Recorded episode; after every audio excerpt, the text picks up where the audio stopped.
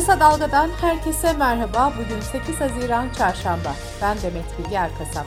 Gündemin öne çıkan gelişmelerinden derleyerek hazırladığımız Kısa Dalga Bülten başlıyor. Müzisyen, besteci, söz yazarı, aranjör, müzik yapımcısı, müzik yazarı ve menajerlerin de aralarında bulunduğu 1134 kişi müzik yasaklarına karşı ortak bir açıklama yaptı. Bu ülkenin tek sahibi değilsiniz. Bu ülkenin sahibi hepimiziz denilen açıklamada pandemi ve ardından gelen yasaklarla sektörün zor durumda olduğu belirtildi. Açıklamada sanatçıların koruma altında olduğunu söyleyen yasalar günü gelecek uygulanacak. Sanat hepimiz için ifadesine yer verildi.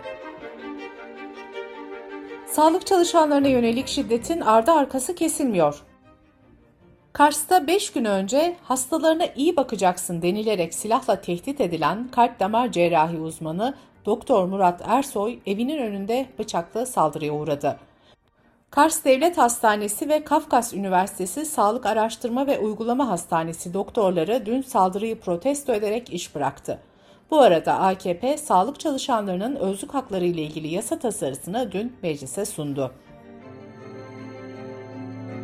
Türkiye'nin Cumhurbaşkanı kararıyla İstanbul Sözleşmesi'nden çekilmesi kararının iptali talebiyle açılan davalardan 15'i dün Danıştay 10. Dairesinde görüldü.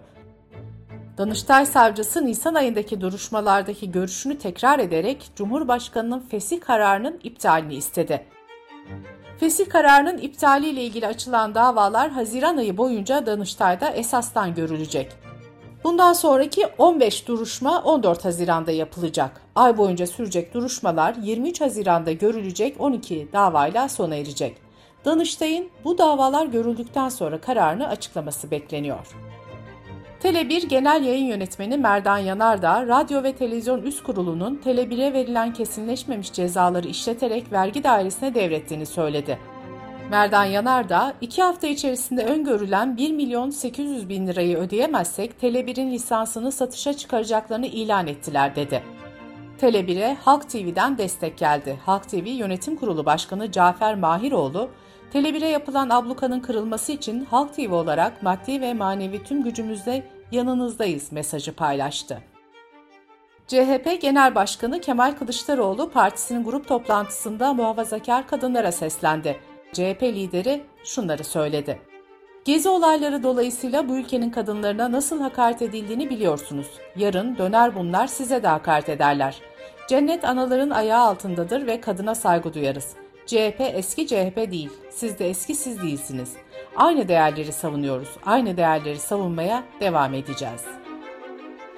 MHP lideri Devlet Bahçeli ise partisinin grup toplantısında kamuoyu araştırmalarını eleştirdi. Bahçeli, biz ankete değil, gönlünü ve yüreğini açan tertemiz insanlara bakıyoruz. Anketle doğmadık ki anketsiz ölelim, dedi. Mimarlar Odası Ankara Şubesi'nin açtığı davada tarihi Ankara Garı yerleşkesini özelleştiren Medipol planları iptal edildi. Cumhuriyet'in simge kamusal alanlarından olan tarihi Ankara Garı yerleşkesi ikiye bölünmüş, Ankara Medipol Üniversitesi'ne tahsis edilmiş ve plan değişikliğiyle alan özel üniversite alanı ilan edilmişti.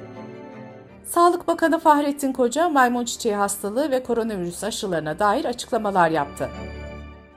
Kasım ya da Aralık'ta herkes yeniden ilave bir doz aşı yaptırmalı mı sorusunu gündeme getiren Bakan Koca, buna salgının seyrine göre karar verileceğini ve yeterli aşının olduğunu vurguladı. Bakan Koca, Türkiye'de maymun çiçeği virüsünün görülmediğini de tekrarladı. Antalya'daki Eynif Yaylası'nda 9000 dekarlık alanı milyarlarca çekirge kapladı. Antalya Büyükşehir Belediyesi kimyasal ilaç kullanılmaması için 183 çobana 2000 hindi dağıttı. Sırada ekonomi haberleri var. Hazine ve Maliye Bakanı Nurettin Nebati enflasyonla birlikte büyümeyi tercih ettik demişti. Nebati'nin bu sözleri tartışılırken TÜSİAD'dan da açıklama geldi. TÜSİAD Başkanı Orhan Turan, enflasyonla mücadelenin öncelikli olduğunu ve gerekirse büyümeden taviz verilebileceğini kaydetti. Cumhurbaşkanı Recep Tayyip Erdoğan tüm memurların ek göstergelerinde 600 puanlık yükseltme kararı aldıklarını açıklamıştı. Düzenlemeden öğretmenlerin tamamı, sağlık bilimlerinden mezun olan hemşireler, yüksek öğrenim mezunu din görevleri ile emekli polisler etkilenecek. Ek göstergesi 2200'den 3600'e çıkartılanların emekli aylığı 1391 lira artacak. Ancak bu artıştan yararlanmak için 15 Ocak 2023 tarihinden önce emekli olmamak gerekiyor. Memurlar arasında sınıf, katsayı, gösterge, çalışma yasası farklılığı olduğu için hangi memurun artıştan ne kadar yararlanacağı ya da yararlanıp yararlanmayacağı yasa taslağıyla netlik kazanacak. Memursan Başkanı Ali Yalçın, meclise gelecek tasarıyı beklediklerini, iyileştirmenin kapsamının genişletilmesi gerektiğini söyledi. Büro Emekçileri Sendikası Başkanı Bahadır Bedircioğlu da aynı talebi dile getirdi. Sosyal güvenlik uzmanı Celal Tozan, Bloomberg HT'ye yaptığı açıklamada yasa taslağı hazırlanana kadar kimin nasıl etkileneceğinin belli olmayacağını söyledi. Hürriyet gazetesi ekonomi yazarı Noyan Doğan'ın aktardığına göre ise ek gösterge artışı maaşlarda ve ikramiyelerde %22 ila 25 arasında bir artış yaratacak. Örneğin 5200 lira emekli maaşı alan bir öğretmenin maaşı ek gösterge artışı sonrası 6240 liraya çıkacak. Kira krizine dair henüz hükümetten net bir açıklama gelmezken İnşaat Mühendisleri Odası, iktidarın gündeme getirdiği kredi paketi veya kamu arazilerini satmak gibi yöntemlerin çözüm olmayacağını belirtti. Yapılan açıklamada konut üretimi halkın ihtiyacına göre planlanmalı, ekonomide akıl dışı uygulamalardan vazgeçilmelidir çağrısında bulunuldu. Dış politika ve dünyadan gelişmelerle kısa dalga bültene devam ediyoruz. Dışişleri Bakanı Mevlüt Çavuşoğlu, Ankara-Atina hattındaki gerilime ilişkin yaptığı açıklamada Yunanistan adaların silahlandırılmasından vazgeçmezse adaların egemenliği tartışılacaktır dedi. Milli Savunma Bakanı Hulusi Akar, kimsenin toprağında gözümüz yok derken Suriye'de olası operasyonun zamanlamasına ilişkin yeri ve zamanı geldiğinde gereken neyse yapılacaktır dedi. Avrupa Parlamentosu Türkiye raportörü Nacho Sanchez Amor, HDP'nin kapatılması durumunda Türkiye'nin Avrupa Birliği'ne üyelik sürecinin devam etmeyeceğini düşündüğünü belirtti. Yargıtay Cumhuriyet Başsavcılığı tarafından hakkında kapatma davası açılan HDP, 19 Nisan'da 220 sayfalık yazılı savunmasını Anayasa Mahkemesi'ne sunmuştu. HDP, 13 yıl sonra hakkında kapatılması istemiyle dava açılan ilk siyasi parti olmuştu. Rusya'nın Ukrayna'ya saldırılarının en ağır etkilerinin görüldüğü kentlerden Mariupol'da kolera salgınının başladığı belirtildi. Yerel yetkililer haftalarca ağır çatışmaların sürdüğü çelik fabrikasının da bulunduğu kentte toplanmayan cesetler nedeniyle havada bakterilerin türediğini ve temiz içme suyu kaynaklarının tükenmek üzere olduğunu açıkladı. Birleşmiş Milletler Güvenlik Konseyi'nde önceki gün düzenlenen Ukrayna toplantısında Rusya ile Avrupa Birliği arasında kriz çıktı.